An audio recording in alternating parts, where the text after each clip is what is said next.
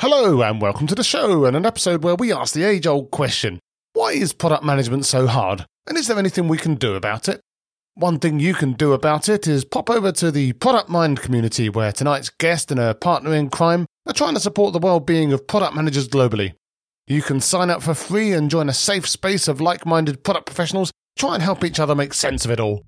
Check out productmindcommunity.com or find them on Twitter or LinkedIn. You can check the show notes for more details. Mental health's a cause very dear to my heart, so I was really keen to do this episode. And if you want to find out more about taking care of your mental health in product management and beyond, stick with us on One Night in Product.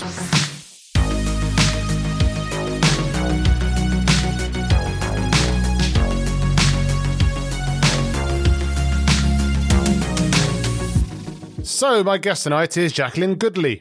Jacs is a former audiobook editor who used to use AI tools to make recordings sound more human, which I could certainly do with for the podcast, and says she's also able to rap all of the lyrics to So Solid Crew's 21 Seconds. You can press the red button for that premium content. Jacs is passionate about lifting things up, by which I mean lifting big heavy weights into the air, as well as lifting up people at work and product managers in general. She's doing this with her new community for product managers and also writing a self help guidebook about how to overcome depression. Hi, Jacs. How are you tonight? Hi, I'm great, thank you. How are you doing? I am fantastic and looking forward to the rap. But before any of that, let's start with a deep and meaningful question. You said before this call that the best paths are never linear. The stumble and fall isn't important, it's how you get back up. So, what was your path into product management and how many twists and turns and I guess falls did it have in it? So I, I, see my path into product management as kind of coming at the end of a very twisty and turny career. And it's one that I never envisaged. And the reason I say that the best paths are never linear is because I'm actually really, I'm, I'm really happy with where I've ended up. I love product. I love product management. I love the company that I'm working at. But had you asked me kind of how content I was with my career, you know, kind of over the last 10 years, there'd be so many times where I thought I'm not achieving enough. I'm not on a kind of set path. I don't know where I'm going because I've done everything from marketing to sales to ops. And, you know, with a career like that, you can think, where is this going? I've also had challenges with my mental health.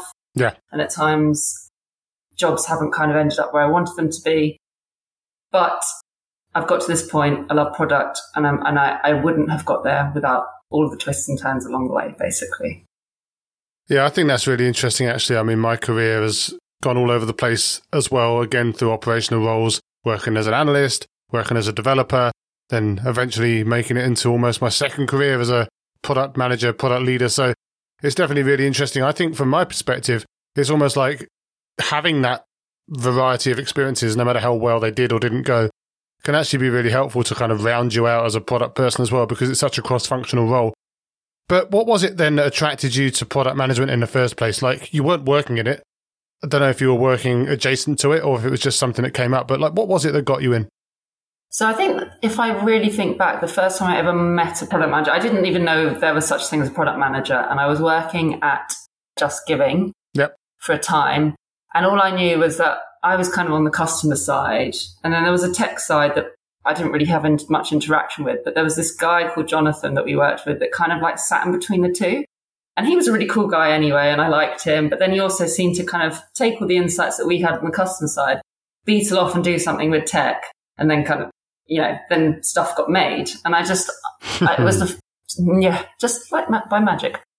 And I just thought, you know what, that's really cool. And I kind of like, I think that just stayed in the back of my mind. I thought, wouldn't that be a cool job to do? But, you know, I, no training. I don't think that's ever something that I'd, I wouldn't know how to get into it. And then I ended up working at the AI text to speech startup that you referred to in the intro as a program manager.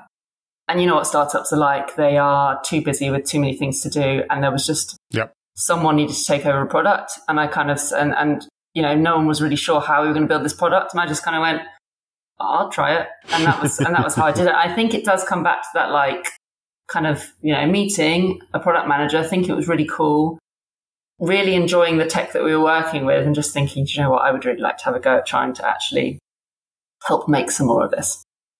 But product managers glow, right, as well. So like you see the oh, product yeah. manager walk into the room, it's you know that's someone that you want to know.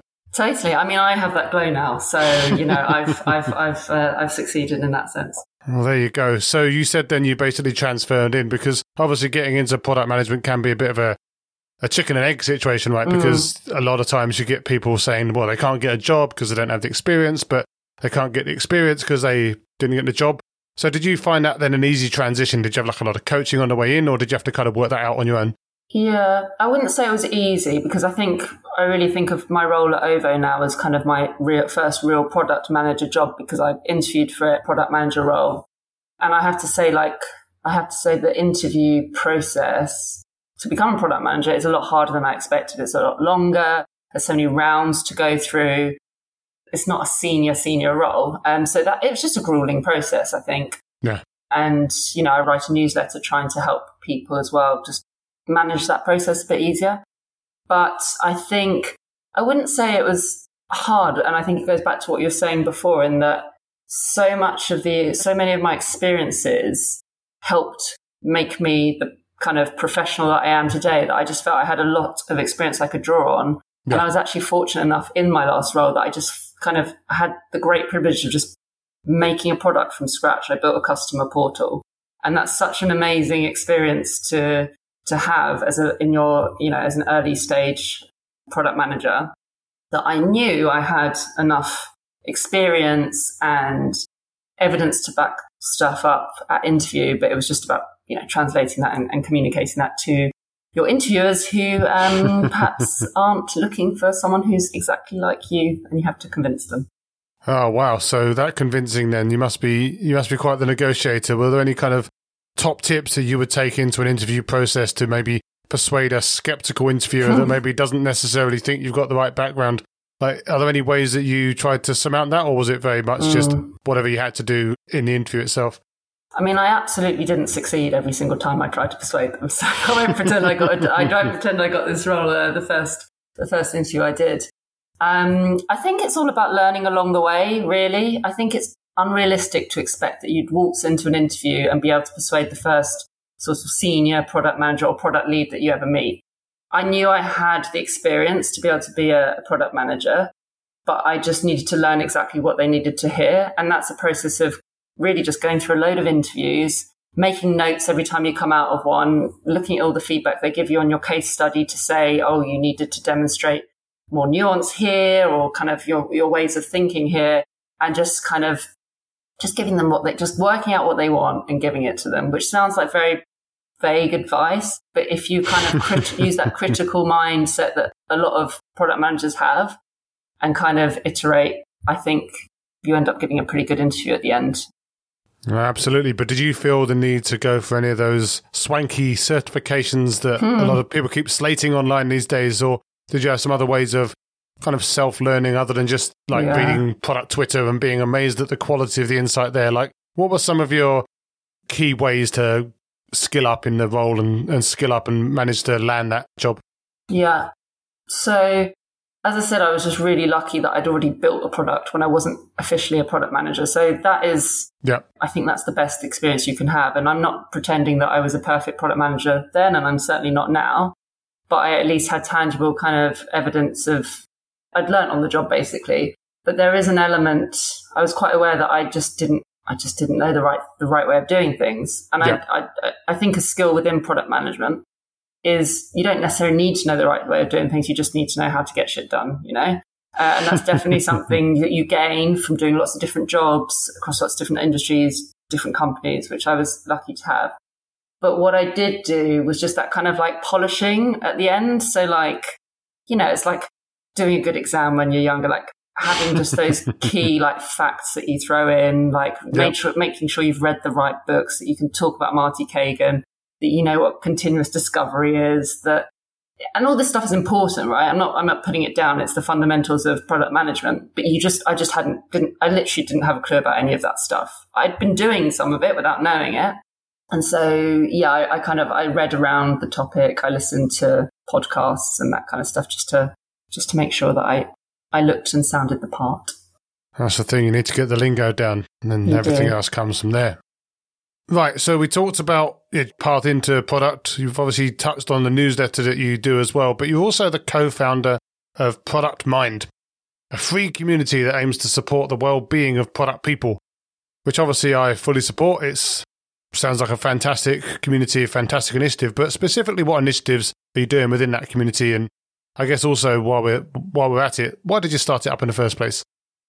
So um, I kind of laugh about how product, the product mind community came into being, or how I became a part of it, because you know I have two passions well, I have more than two passions in life, to be fair. but the two that I tweet about, and are they a passion if you don't tweet about it? I'm not sure.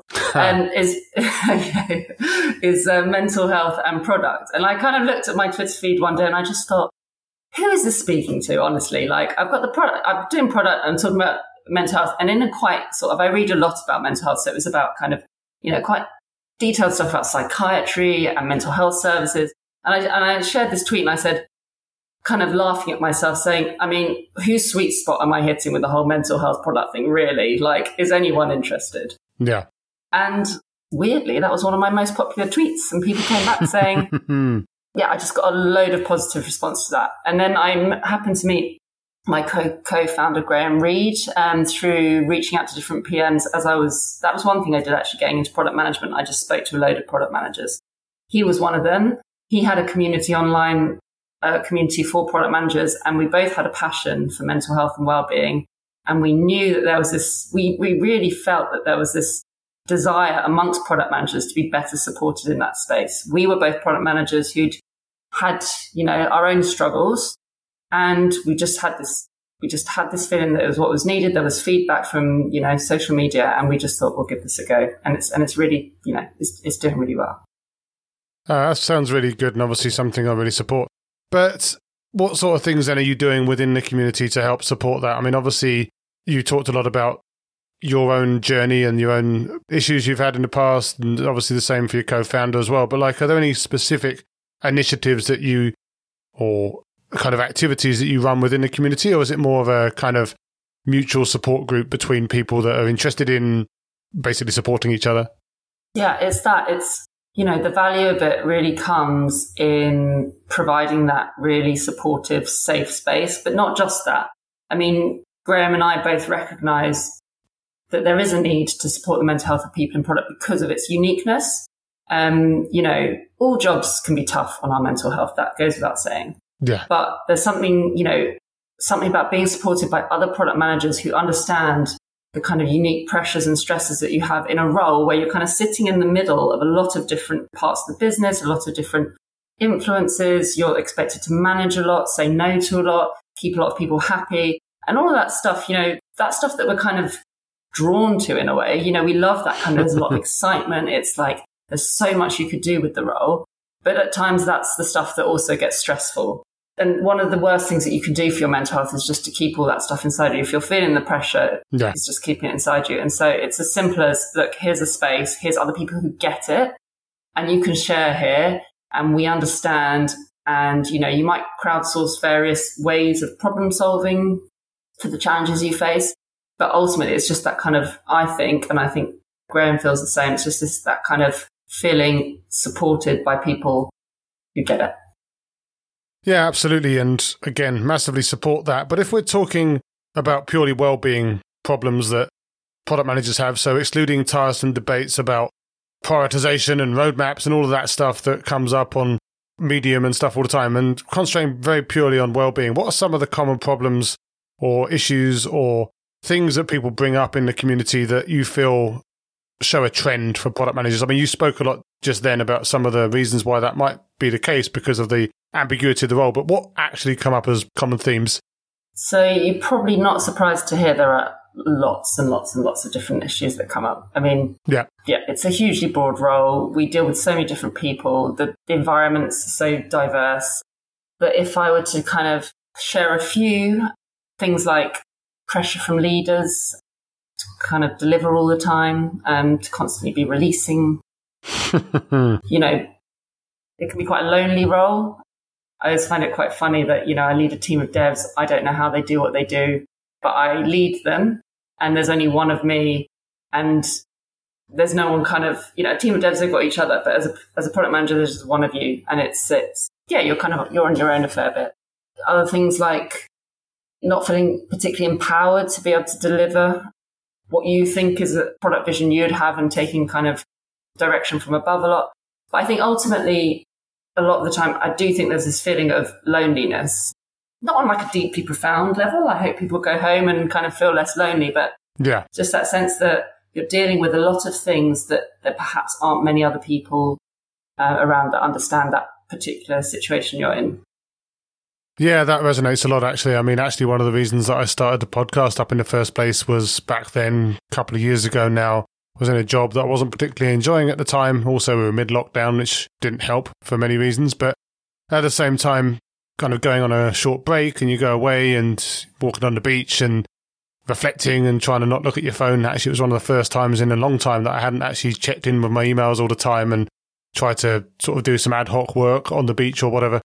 And yeah, for me, it was very much a case of, well, yeah, this is quite a lonely craft because as a product manager, I don't know if you feel this, but as a product person, you're sitting there, like you say, either the only product manager on your team, or in some cases, maybe the only product manager within the company, or even if you do have a group of people within the company, you've only got each other and you all have the same problems. As in, mm. like you've all, you're all under the same organizational structure, you've all got the same commercial and product and business pressures that are weighing you all down. And there's no real easy way to actually go out there and effectively really understand that it's all okay. I mean, yeah. okay is subjective, obviously, but okay in the sense that many of these things are just things that happen in jobs. And to try and understand what's right, what's okay, what's not right, what's not okay. So for me, sort of throwing myself into the community and obviously with the podcast as well, trying to get out there and talk to people really opened my eyes to what really the world of product management was like in a way that I don't think I could get just reading a few articles and just talking to my own fellow product people in my own company. So completely resonate. Yeah, completely absolutely. agree with that. And just, you know, I think I feel very lucky that I work in a very, I love the product environment that I work in. I love the culture. It's got a really product first culture, but not everyone is lucky enough to work in those sorts of yeah. environments. And I think that, you know, we can try and perform as best as we can but if you're working in an environment that doesn't lend itself to supporting product managers, it can be really tough.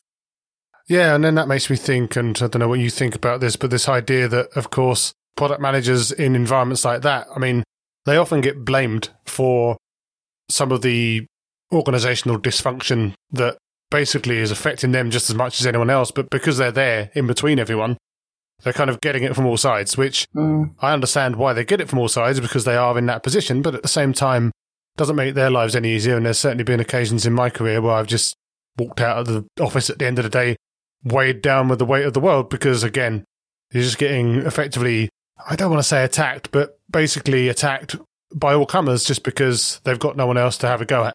Mm, yeah, exactly. And it's hard because I think certainly I suffer from this. Sometimes I feel responsible for too much the product manager because because you do have so you can have so much influence and you have a whole team to look after. And I think, oh, I should be making sure the team are really happy. And if they're not, it's my fault. And if we're not, you know, ha- haven't delivered anything really tangible for the past couple of sprints, you know, that's, you know, what am I doing? And then to have those pressures you put on yourself, but then to have, as you've just talked about, kind of these extra pressures and, and kind of being held accountable for perhaps things that aren't in your control. I think it's just, yeah, it can be, it can be a lot.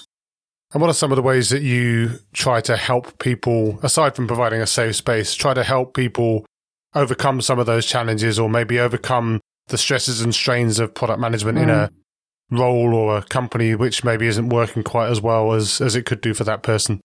Yeah, uh, so I, I suppose you know there are no there's never a, there's never an easy solution there's never one solution and ultimately what we try and do in the community I think is it's a sort of crowdsourcing of different experiences, different opinions. You know, someone we have a, a, you know we have lots of different channels. It's it's on Slack. We have lots of different channels. We might have a we have a well-being channel. We have a product channel. People will post about something that, that's getting to them, and invariably, lots of different people will come back with all different angles. You know, they'll approach the problem from all different angles.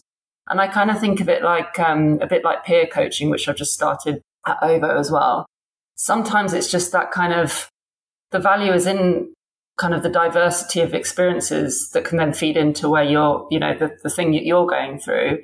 Yeah. That feel, that makes you feel supported in the first instance that people are coming forward to help you. And then you kind of, you get to like anything, you get to decide whether you want to take on those, um, take on that advice. But I hope it adds up to kind of a quite well built out, well thought through sort of approach to, to solving various problems. But there is no one fixed way, and we would never be prescriptive in that sense. But I really, I, I really hope that the kind of the breadth of experience is really helpful for people. No, absolutely. It's that whole argument about the diversity of experience is really what can obviously help with product teams in general, but again, diversity of experience, which can help you again to understand that things are okay or they're more okay than they feel. Like mm, some things aren't absolutely. okay and you need to be, that needs to be called out too. Like there are situations that just ain't okay. Yeah. But, but some situations aren't as bad as they seem when you're exactly. on the, on the coal face. And sometimes there's a value in exactly that. People go, Oh my gosh, that's a really bloody hard situation. And I don't actually yeah. know what I would do either, but you could try this. And just to know that you're not unsuccessful, you're not failing, you're not doing yeah. a bad job just because something's difficult or work. It's, some things are, as you just said, some things are just really difficult. Yeah, absolutely. But there's a lot of chat online around imposter syndrome. In product managers, there's a lot of chat around the perils of hustle culture. But there's also all these people out there with your threads of like 10 things you need to do to be a great product manager. This is the way that you succeed in business, blah, blah, blah, blah, blah all delivered in a constantly updating feed on one social network or another. And it's fair to say that at least some of these are somewhat idealized or so context free that they're almost impossible to apply to any other situation than the one that the person was originally talking about. But do you think that this, for want of a better word, Instagramification of product management and to some extent tech contributes to some of the problems around people in product management feeling that they've got almost like an impossible standard that they have to reach. Yeah, I think, I, I do think there are two sides to, you know, the role that social media plays in product. I certainly, I love the product community on Twitter or parts of it. I don't, uh, I, I, everyone, everyone except me. You can say it. It's fine. yeah. I've come on the podcast, belong to the person. I really can't stand. no, I um, I find it really, I, I find it really helpful, but I think it's about how you use social media. I, the kinds of articles you've just talked about, 10 things or the five books that you have to read on product management, which are always the same five books. And I'm really like, are there no other books? You know, that surely that I find boring. I find reductive. I find it make get, I think there's a pressure to just fit into this very kind of cookie cutter product management kind of ideal. Yeah. And that goes against everything I think that product management is. Like the, the beauty of product management is that you can bring your own magic and your own take on it. And you can be creative and you don't have to follow frameworks if you don't want to.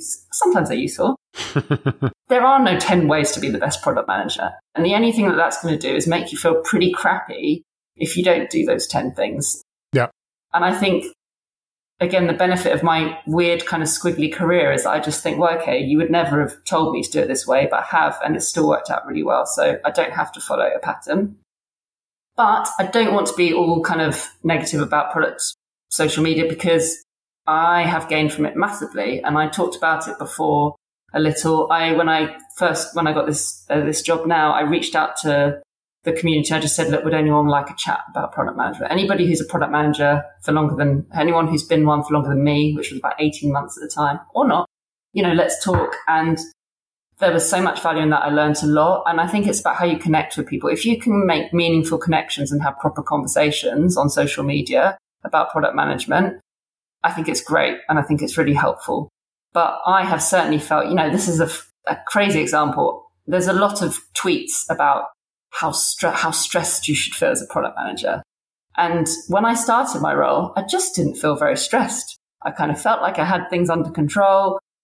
There wasn't, there weren't too many pressures on that at that time.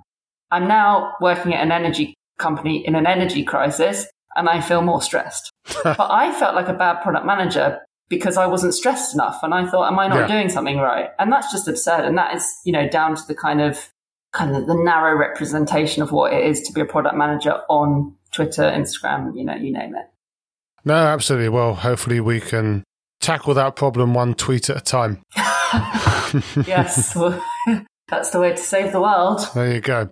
But on the topic of well-being, I believe you're also writing a book, and the book is called My Sketchy Head: No Bullshit Depression Sketches.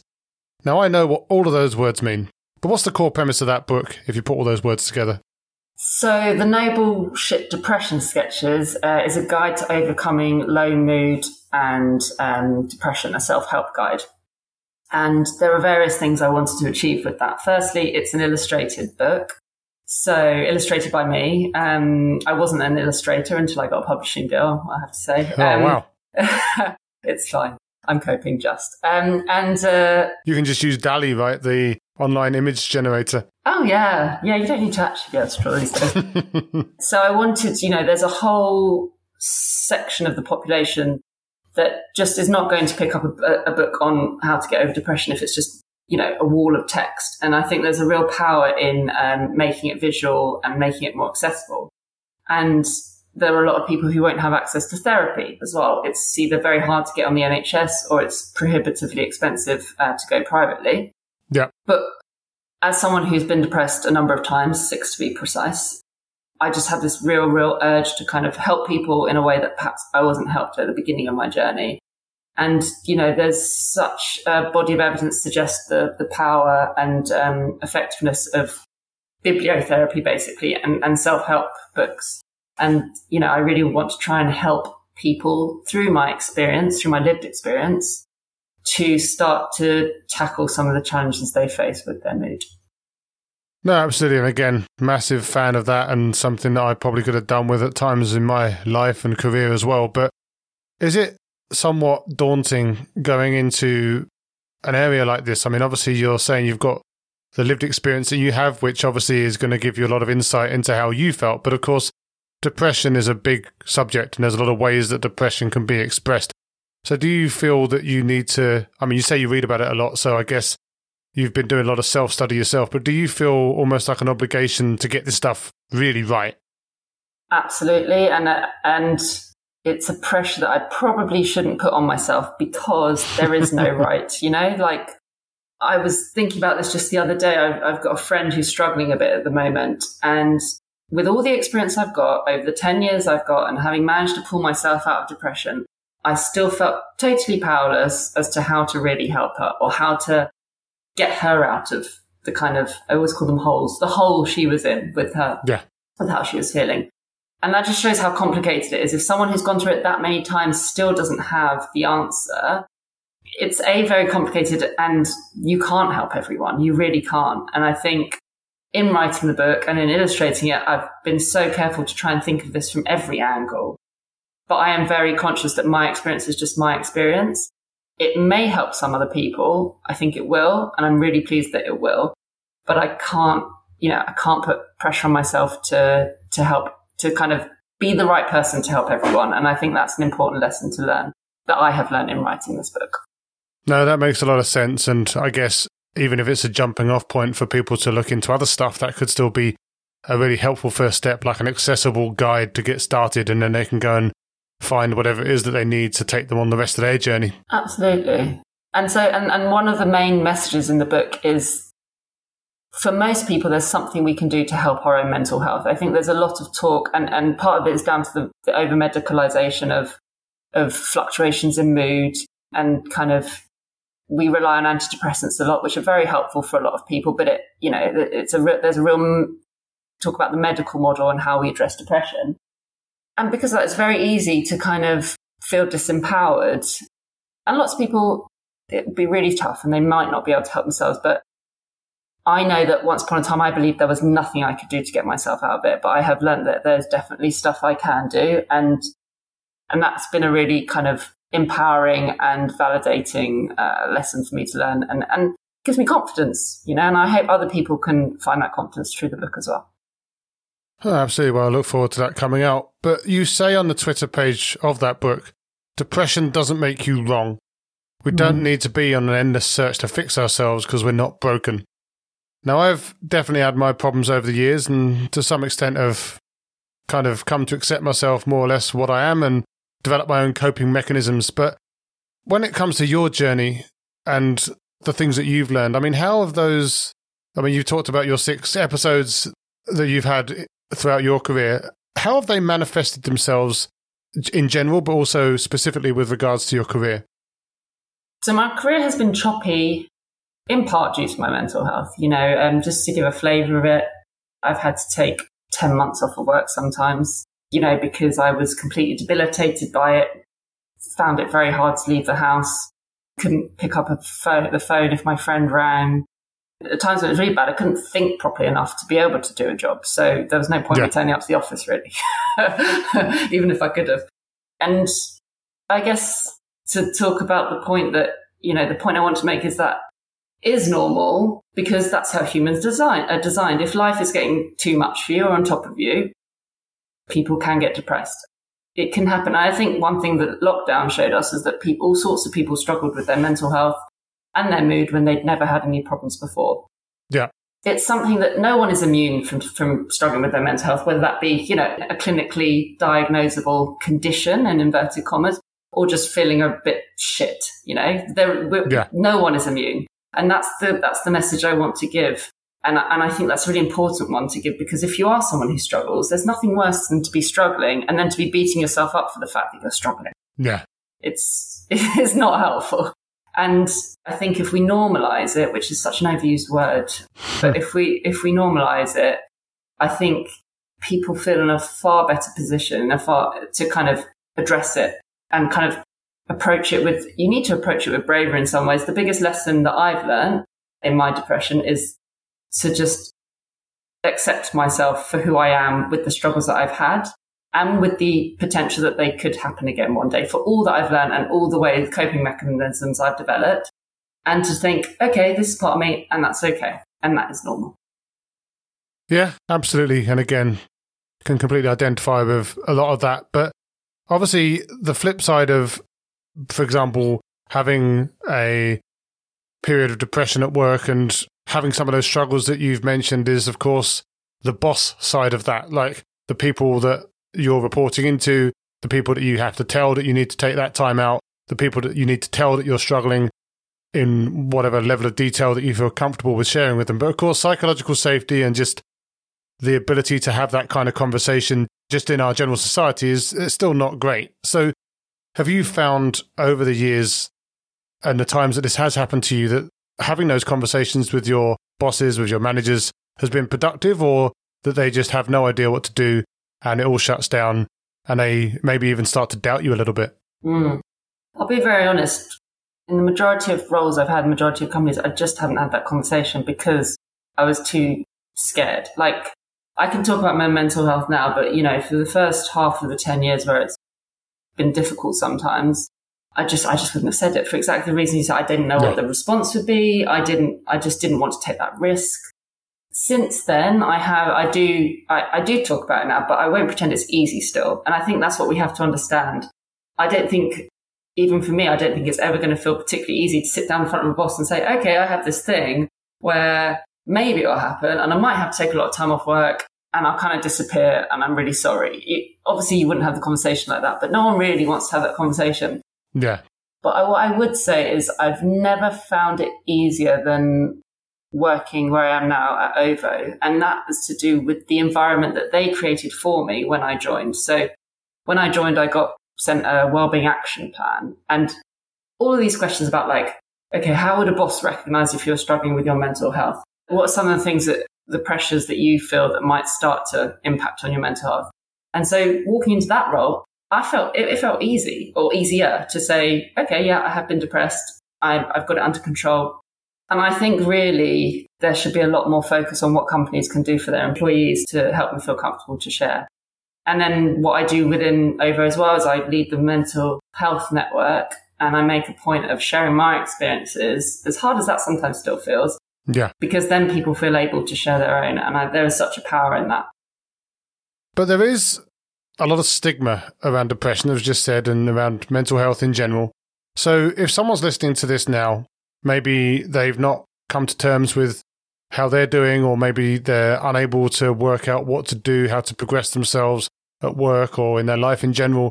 Just they're they're in a bit of a hole, as you kind of put it yourself and they need to know like what that first next step could be. Now, with the caveat that that could be different for everyone, but are there any kind of general principles that you've kind of learned that you might recommend to someone that's in that sort of situation, that first step that they can take? I don't think anyone can do any of this stuff alone, basically. And sometimes it's really hard to know who to reach out to. And, and I understand that that's sort of could be an obstacle in this advice I'm giving. And not everyone has people that they feel that they can talk to. But if you have even like the slightest inkling of someone who would listen and not judge and, and just, and you feel even vaguely comfortable to share with, that's the first step because, you know, once it's out there and a thing, it's only from that point that you can then take some action. That person also might have some suggestions and there's a relief in just kind of getting that thing off your chest. And when you're in a bad place, you're not necessarily the best person to kind of motivate you to do the things that are helpful for you either. So it's really, really useful to have people around you who can help you with that. I mean, I'm always happy to hear from people on social media as well. If you're struggling, send me a DM, you know, and there's always things that you can do, but it's much easier when you're not doing it on your own.